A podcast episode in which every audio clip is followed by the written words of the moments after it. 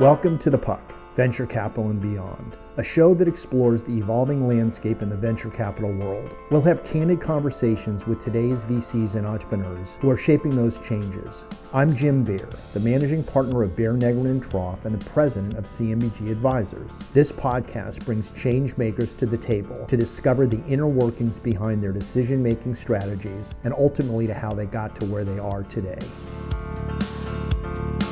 And I'll tell you the best investments we've ever made have been companies that started growing before the founder had any idea why. They just took off. And that means that you have a product that's in demand. And when that's happening, everything else you can solve. I'm excited to have Ryan Falvey here today, who is the co founder and managing partner of Financial Venture Studio. And what's exciting about this episode is that while we've highlighted other industries, we have not highlighted fintech and looked at where the puck is going with respect to fintech. So, Ryan, welcome. And why don't you take a minute and tell us a little bit about your background and we'll go from there. Yeah, thanks for having me here, Jim. Pleasure to be on the show. Yes, yeah, so you know, I actually got my start in what's now fintech probably about 15 years ago. I started out working in a background in startups and technology and started out working in emerging markets and spent the first five, six years of my career developing mobile banking and mobile payments platforms kind of all over the world. And I you know, took a job in the US in mid 2012, 2013, and was working for a bank that was trying to do a bunch of stuff with financial services. And I had assumed, just naively, that the United States was pretty advanced as far as you know payments infrastructure and how consumer financial services was developing. And I was shocked just to see how how far behind the eight ball the U.S. is, and really how much opportunity there was here to really rethink financial services by whole cloth. And so started out investing. I ran an investment fund that was backed by JP Morgan Chase called the Financial Solutions Lab, which was in partnership with a nonprofit. And I did that from 2015 until 2018. And then I launched this business in early 2018 with my partner, Tyler Griffin, who was a founder of, of another you know, fintech payments company that had been acquired what we're really trying to do here is really create a home for the founders who are building the future of financial services in this country. I think there's you know, really a you know, once in a multi generational opportunity to, to rethink almost every element of the financial services industry. And so we want to help founders who are kind of forefront of that really accelerate their growth and take their business to the next level.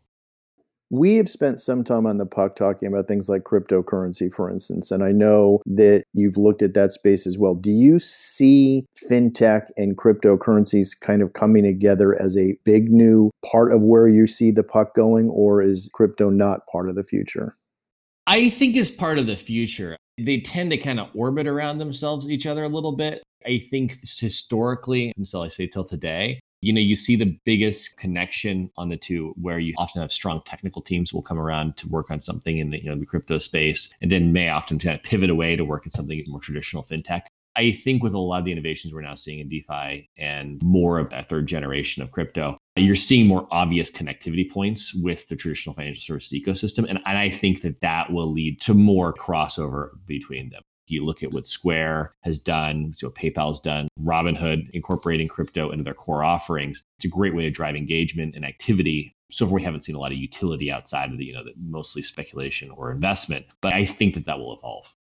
So, in terms of the companies that you're seeing and the changes that technology is bringing to fintech, can you help us understand where you see fintech evolving in the next few years? Yeah, I, I, don't want to speak with too much hyperbole, but I think we're really in the midst of what I would describe as a once in a multi generational transformation of financial services. For mostly the last, I don't know, 200 years, the way banking and insurance has worked is you were extremely well connected. You went out and bought or rented the most expensive piece of land in your town or city. You dragged some granite there and you put on a suit and tie, and as long as you followed the rules, you were able to get a license to be an oligopoly a financial service in that area. And what's happened really over the last decade is you now have the ability, you know, that kind of nexus of competition has moved to the internet. So someone with a great design and a new sense of thinking about product, which has been happening, you know, since the advent of the mobile web, those people are coming up with coming up with completely new ideas for financial services and they're no longer constrained by physical barriers. And increasingly consumers are looking for digital options. And so what that's meant is you've seen a mass migration to the tune of tens of millions of consumers. First it was every year. Now it's probably a, a quarterly basis moving from physical financial services to digital financial services it's leaving behind most of the banking infrastructure. Most of the, yeah, I think insur- most insurance companies are going to be pretty heavily disrupted and creating new, you know, multi-billion dollar platforms kind of left and right. And many of these businesses are competing on a completely different set of rules than the traditional incumbents have. And I think it leads to a really exciting time for anyone who's using financial services, but certainly anyone who's investing in this industry or building new businesses. So, for someone like myself who has seen the evolution where we started with obviously going into banks and then we had cash machines and then we're seeing PayPal and we're seeing the Robinhood now and then you've got online banking and Venmo and these different abilities to make payments and otherwise. You mentioned things like insurance for instance and other disruptive technologies coming in. Can you walk us through some of those, as you said, once in a century disruptive technologies that some of us may not have been using? Like, what about technologies that are just coming up that the younger people are starting to use, for instance, like in the area of insurance and healthcare, but that may not be as mainstream yet, but that you see peeking their head, so to speak, that you see coming out in the next couple years? Yeah, I mean, I think insurance would be a great example. We have, you know, in the last several months, we've had two companies go public in parts of the insurance market that most people probably never heard of. So the title insurance industry, a company called Doma, which used to be in those days Title, which is really trying to rethink title insurance and has created a multi-billion dollar business here in about five years in a market that I would venture, I guess, isn't home to many multi-billion dollar businesses. And then Hippo, which has probably as a fraction of the homeowners insurance policies in this country, but probably commands a premium of the equity valuations in that industry. And these are two, I think, relatively sleepy industries where incumbents were taking advantage of you know, regulatory capture and pretty standardized product that was it was mostly sold through commissions and kickbacks, and created a product that's actually better and actually does the same thing, which is cheaper than what the existing incumbents provide. And consumers are rewarding it by purchasing it, and investors are rewarding it by giving it a premium valuation. I think on the consumer side, there's really no shortage of new products. I mean, the most well known is probably Chime, which I think at this point probably has about the fifth most customers of any financial service company in the country right now. And most of them are low to middle income consumers who were not only underserved by incumbents, but were actively discouraged from banking with them. And you now have a company that's come in there and, and really just found a way of creating a transparent product for them that they love and are using and telling their friends about. And again, investors are rewarding that. And when you have these companies that are able to raise billions of dollars at a time, I do think incumbents should be aware of that. There are very few banks in this country that are capable of raising that kind of money. And so when you have a series of startups kind of across the board coming at various angles, it's probably time to start paying attention. I hadn't followed the Chime story, for instance. Is that an online banking company? I mean, what's Chime doing?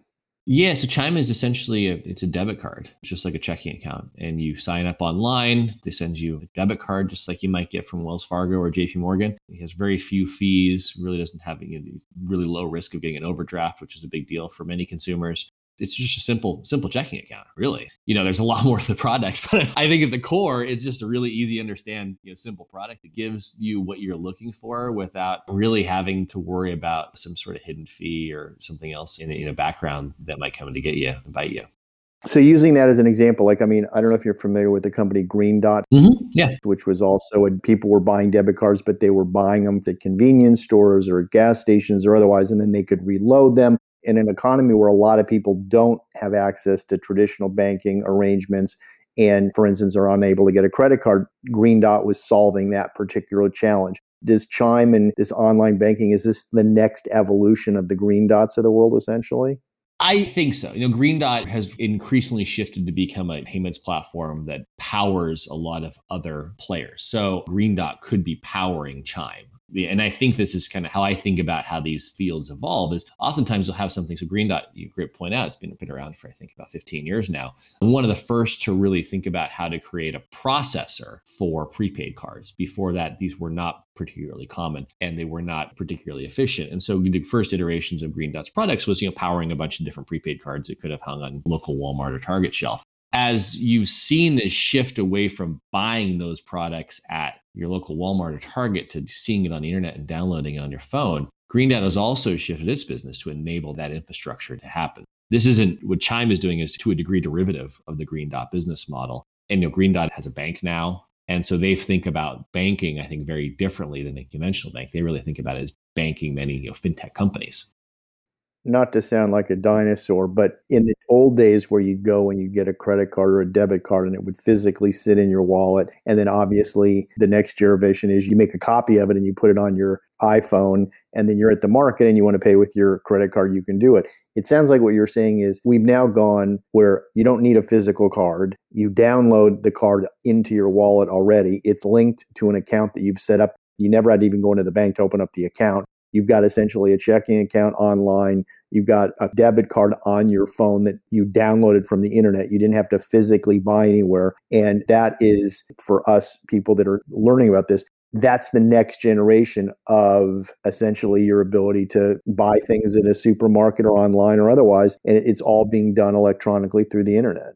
That's all true, but they also send you a physical card too. So you would still get a physical Chime card, or you know, we're investors in a number of these companies. Company called Daylight, which is focused on you know, LGBTQ populations. We're investors company called Point, which is a debit card that's targeting younger Gen Z consumers who you know are looking for points programs. We're investors in a, a small company called Ivella, which is focused on couples. And so what you're really going towards, it's a much more curated universe of fintech where you can select a product that's right for you. Chime might not be the right debit card for you, but you know, Wells Fargo might not also be the right debit card for you. You might have a Wells Fargo card because there happened to be a Wells Fargo branch close to where you lived, and that was the only way to get into the banking system was to go down to this branch and go through all the rigmarole and filling out paperwork and whatever else. Well, now you can look on the internet and say, okay, what's the right product for me? And you can purchase that product and you know what you're getting and it's going to get sent to you and, and should work it's really not dissimilar to, you know, I think of the impact streaming services are having on entertainment, cable, movie production industry.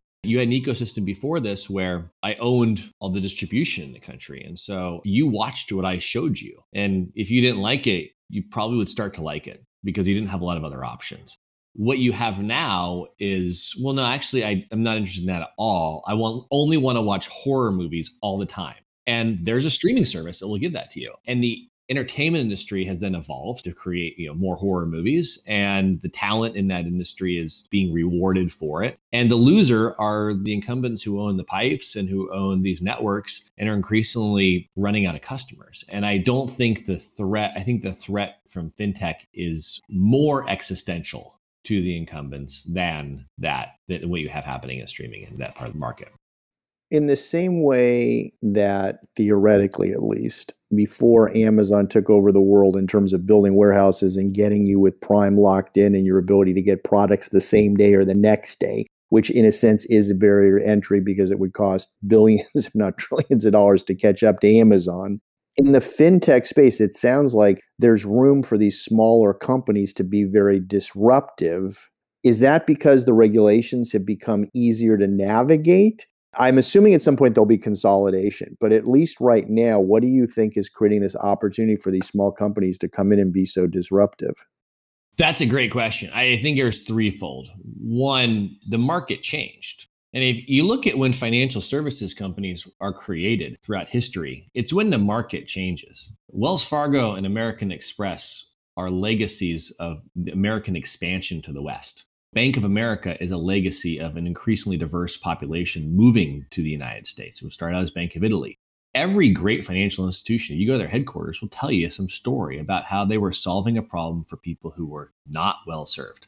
What's happened in the last 10 years is, and if the financial crisis was a big spark that really accelerated this, and I think we'll look back and unfortunately, I think COVID has also had an equal impact for very different reasons. People are like, yeah, I, I don't really need to go to the bank anymore and actually like these products that are super confusing and hard to understand and i don't even i don't even access half of them why do i want to deal with that when i can just get what i want on the internet just directly and get it instantly fulfilled to me and i don't have to worry about it? That's happening broadly and I, I think every player whether you're the most cutting edge crypto company to the most dinosaur financial institution they're operating in that market.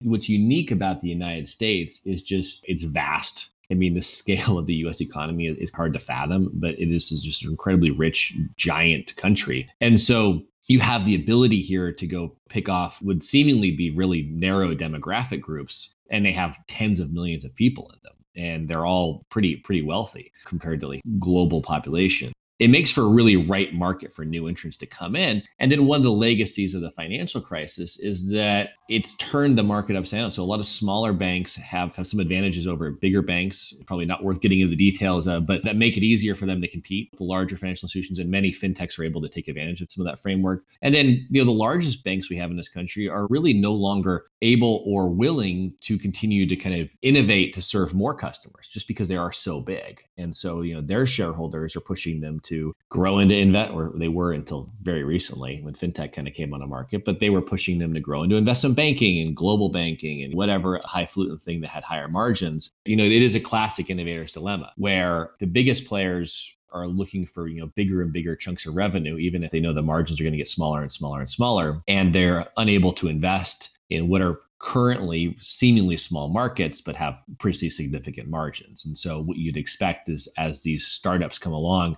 and take advantage of quote small markets with high margins they tend to grow quite fast and before long can present a pretty significant threat. And I think that's what's happening now. I mean, it's really a classic innovator's dilemma dynamic.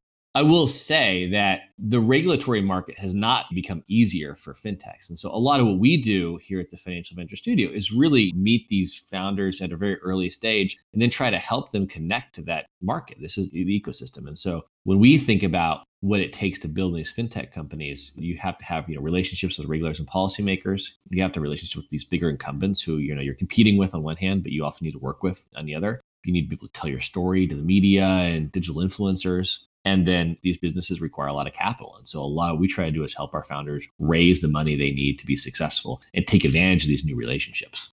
One of the things I'm hearing is that there is a lot of liquidity out there. And as you just pointed out, when you're starting a widget company, there's certain issues you're going to have to deal with. But when you're starting a fintech company, there are a lot of strategic issues that you're going to have to wrestle with, whether or not, as you said, it's these regulators that you have to deal with and navigate but also these large companies that they need to partner with and otherwise. It sounds like one of the things you're doing to differentiate yourself from your competitors is in a world where there's a lot of capital, you're smart money. You're giving people money, but you're also mentoring them and helping open doors and get them to a place so that they can actually be effective in what they're trying to do. That's exactly what we're trying to do. And that makes sense to me because, in terms of where the puck is going, we believe that there is a bubble right now. We call the everything bubble because the essentially corollary to printing all this money and avoiding the downturn of 2008 and 2009 was quote quantitative easing. And so we've created trillions of dollars that have flowed out there. And when we handed them out out of airplanes they had to go somewhere and they've gone into technology more than anything else and to VCs and to non-banks and to banks. And so there's this unbelievable liquidity out there in a sense, chasing too few deals. And one of the things smart guys like you are doing is you're saying, look, yes, you may be able to get money here, but if you can't put it to work and be effective, you're not going to win the game. It seems like you're at that cross section where you're taking advantage of the fact that there's this liquidity out there, but you're also being smart in helping them guide themselves so that, again, they can actually execute their plan. Yeah, I, I think that that's totally right. You know, there's certainly a lot of money in this space but that money requires you know to take advantage of it you need to have a plan. And so we really are trying to do is help our founders develop that plan. And so we're often you know we're often in first money into companies. We'll invest pre-incorporation or we'll commit to investing pre-incorporation and we'll be there kind of right on day one. And a lot we're trying to do is quickly help our founders connect to that ecosystem. I think one thing about fintech that is different than some of these other areas where you've seen a lot of disruption, it is extremely heavily regulated the reach of those regulators is expansive, their time horizons are long, and the tools in their toolbox are extreme. They can very easily put you out of business or send you to jail. And so it's really important that these businesses don't make unforced errors early on.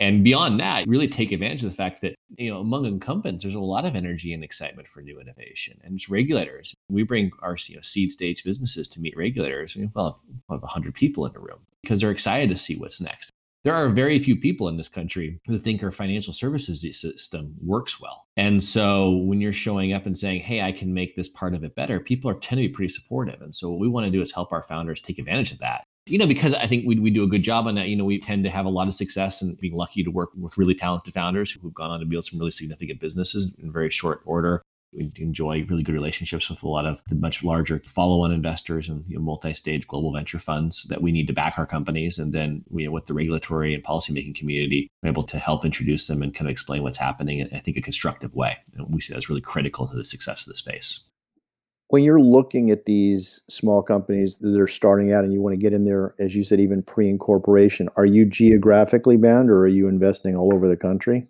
We'll invest all over the country. I mean, especially now, we've seen a real dispersion of founders across the United States since the pandemic started. We certainly don't see the locations as a hindrance in any way. Without giving any uh, proprietary information out, we're talking about things like these debit cards and we're talking about insurance and title insurance and so forth.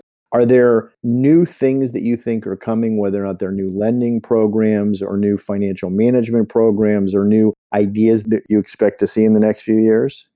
Totally. Well, so we're going to start to see fintech companies coming after core functionalities of the traditional incumbents. By that, getting involved in algorithmic decision making, moving increasingly into higher value transactions. So, you know, wealth management, dare I say, you know, commercial investment banking, as the universe of what's possible in fintech starts to expand and the benefits of having really strong technology become even more pronounced. So one example, like you know, company, I think we were we were up, we were we were the first investors in this a company called Fairplay, and what they do is eliminate bias in algorithmic decisions. So if you're lending or offering insurance product or even marketing a insurance product, a lending product, you need to follow a whole host of laws in this country around fair credit and anti-discrimination and on and on, and kind of in the bucket of kind of fairness. And so what happens now, you know, many of these algorithms that lenders use to make these decisions are biased. Is the plan you go and write a report about how your decision making is biased you then say, I can't fix it, it's too complicated. And then you identify something else you could do that's completely unrelated that would theoretically make up for the bias you have in your core business. And what Fairplay does is looks at the algorithm that you have and says, actually, just change this thing and it wouldn't be biased anymore. And then also, while you're at it, you discriminate against all these people that you should have lent to because they were credit worthy borrowers or you charge them too much, you should charge them less. And allows you to retarget those people that's a product. I mean, I think all of us agree that the fact that our financial services ecosystem is biased and unfair is a bad thing. And this is a software that's getting to the core of the problem. We're no longer just papering over some issue, we're actually solving the problem. I think there's a lot of parts of the financial services ecosystem where we could solve the problem. I think that could open up a lot of new innovation. In terms of people that are traditional business people and they have a relationship with their neighborhood banker and they want to take out a loan or get a mortgage for their house or they want to take a loan out for their business. Is lending online in fintech the wave of the future? And is it already hugely here and going to be taking more and more money away from the Wellses and the B of A's of the world? Or do you not see that being a big part of it? It's been here for years. I mean, you go to your local community bank and you want to take a loan for a couple million dollars, odds are that they're going to go syndicate that loan with other banks in the area, maybe banks all over the country. So banks have been doing this for decades. I mean, this is a pretty well understood part of the banking ecosystem. What's happening now is you're having fintech companies come in and do that too. And they're no longer reliant on knowing you from the local Rotary Club it works in areas where you have relatively standardized products or products that are not well served by the existing incumbents. And so, good example of that would be the PPP loan program that they rolled out last year. Obviously, there were some flaws in areas that that could have been improved. But if you look at the actual distribution of loans, a significant percentage, if not the majority, were actually distributed by fintech companies that were not in the business before, as was nobody.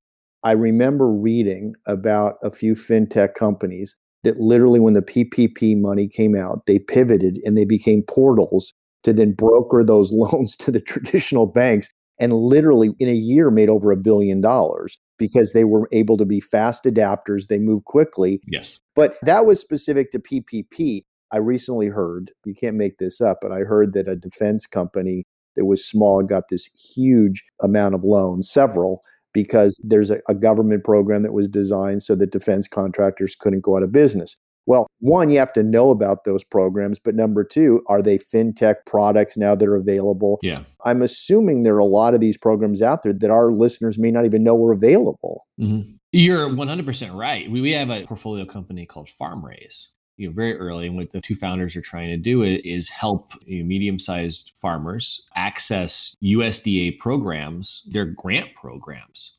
I mean, it's essentially free money, but there's a million hoops you have to jump through to get it. So, of course, no one takes advantage of it.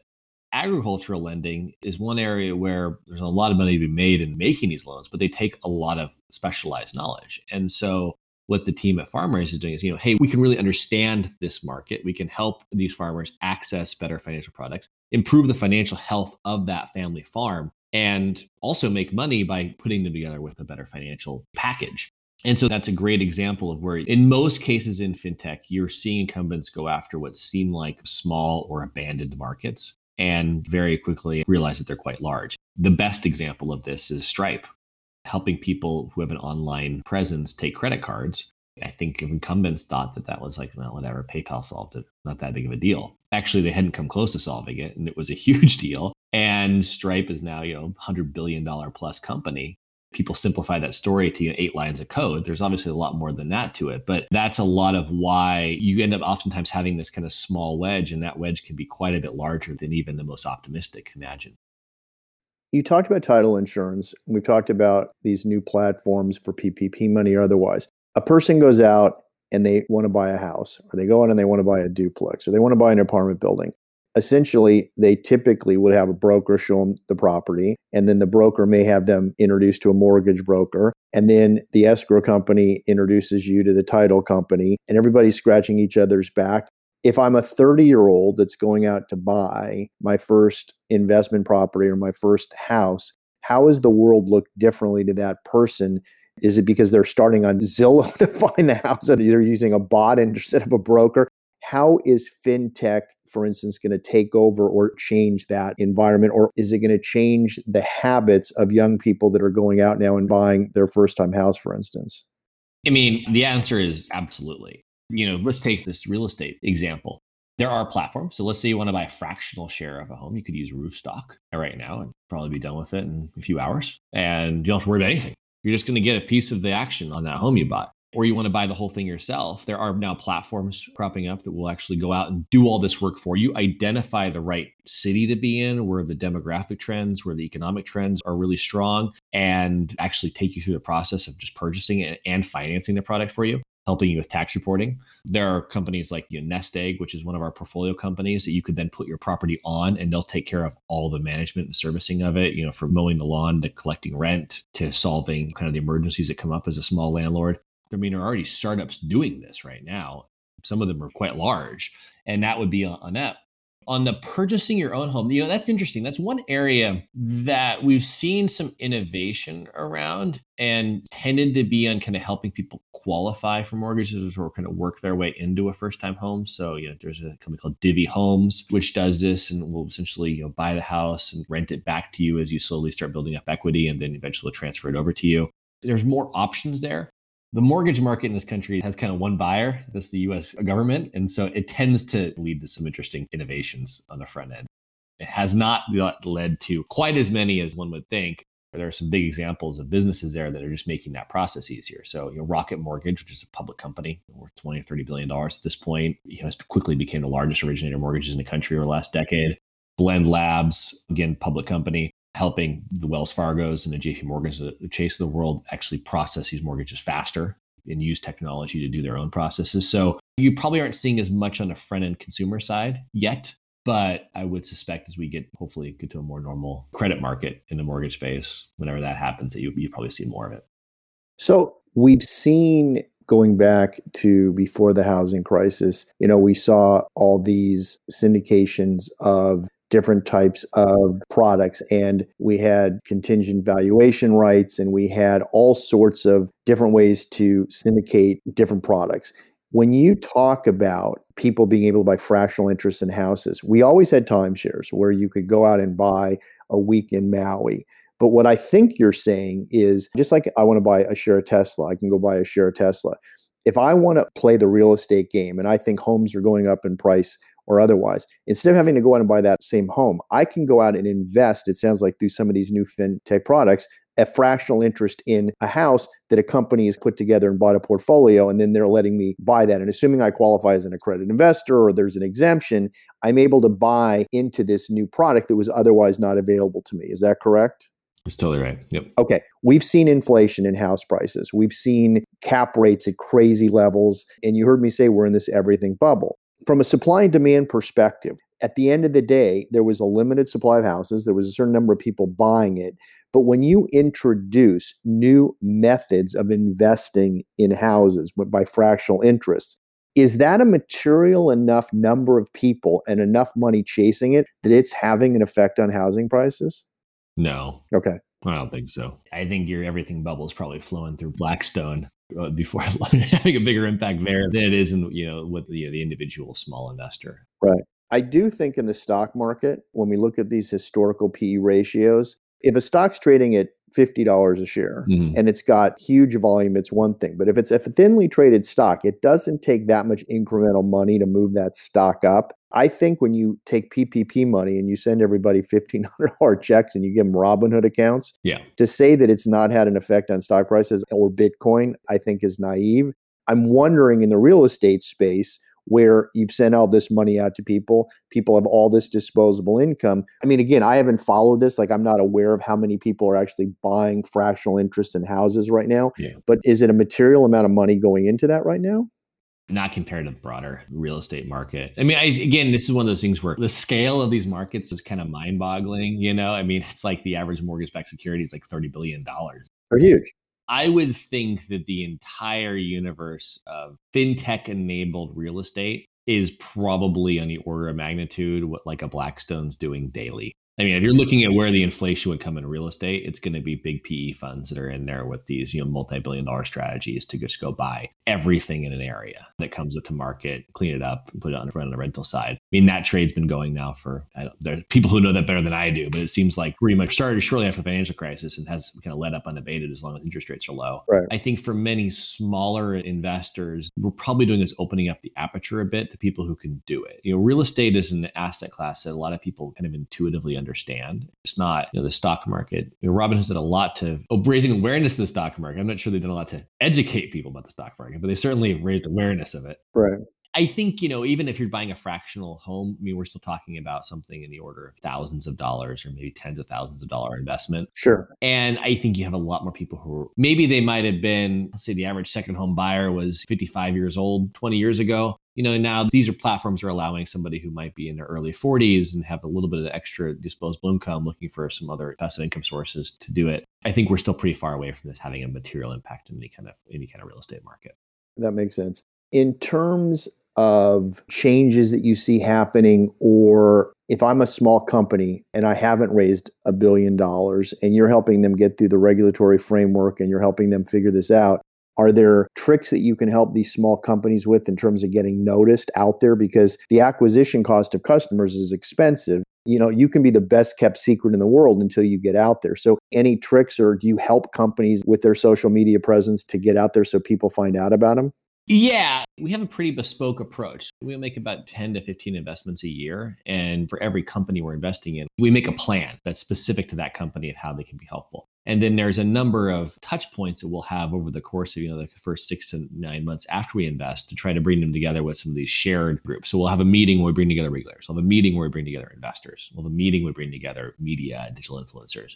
And we'll use that as a way of having just a lot of touch points and helping raise awareness of the companies. But from a day to day, every company is different. Some companies they have a great product and maybe they need to help kind of raising awareness of it, and that's an easier problem to solve. More frequently, you know, these companies they have something they're working on, and we're helping them, you know, raise additional capital, or they need to figure out a bank partnership so that they can, you know, use another bank for payments capability. And so you're walking them through a process, and we're, we're talking to both sides and, and trying to help shepherd along the process most of the work we're doing is much more blocking and tackling than kind of just general maxims for success by and large, you know, if you're a founder, you know, you should be getting the product out to people. I would never encourage someone to be a stealth startup and think that's a ridiculous concept in fintech. You're stealth until you have like a million users or millions. And what you give up by hiding from customers and investors and potential partners is information about whether the product has any utility it's far more likely, and I'll tell you the best investments we've ever made have been companies that started growing before the founder had any idea why.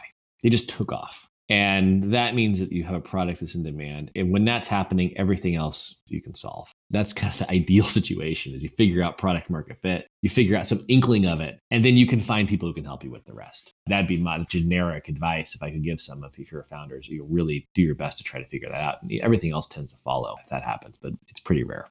It's interesting because one of the trends we're looking at is in the space of augmented reality and virtual reality. We spoke to Verizon about 5G technology a while ago, but with the Zoom revolution because of COVID, people are talking about if we don't go back to the office in the same traditional way we did, people are going to be still looking for connection in communities. And there's going to be these virtual worlds or augmented reality worlds where people are going to be able to interact. And we saw that in the game space where people were playing games all over the world and they're buying skins and they're trading skins and stuff. As people are talking about virtual goods and the ability to buy things in these virtual reality markets, I would think from a marketplace perspective, fintech's going to have a role to play there because if I'm in there with my friends and I'm interacting or I'm in this virtual world, if I can go to a virtual bank or do a virtual financial transaction and it's all connected together, I could see that as a huge opportunity for people.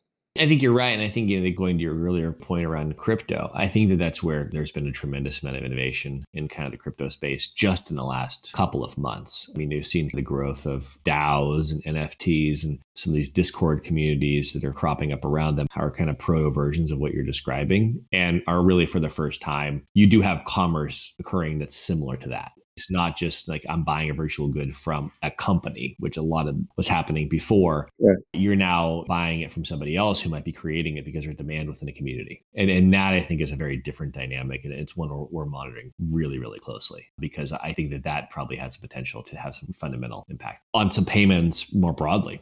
Ryan, no, this is fantastic. And I think it, for those people that are trying to navigate these challenging waters, especially in an area that's highly regulated, which is very intimidating to people. What it sounds like is you're taking these complex challenges for these entrepreneurs and you're saying, look, you've got the technology, you've got this idea, but we're going to get this back end cleaned up for you and it's not going to be as stressful as you think it is but we're giving you a place to call so that you can help them through this. Mm-hmm. yeah. We're always looking for new startups and so to the extent that your listeners are working on something in fintech or they know somebody who is they encourage them to reach out to us. We actually will do an application for our investment program every about six months or so. So you can always follow us on twitter check out our website finventurestudio.com or just reach out directly to one of us. We're always looking to meet new startups. Really no stage is too early I think that's fantastic. It's certainly an area that people are going to need to take advantage of. And so I have thoroughly, thoroughly enjoyed this conversation. Thank you. Me too, Jim. Thanks for having me on. The world is moving so quickly right now. And guys like you who are keeping up on these trends and the state of the art stuff, it's very inspiring. So thank you.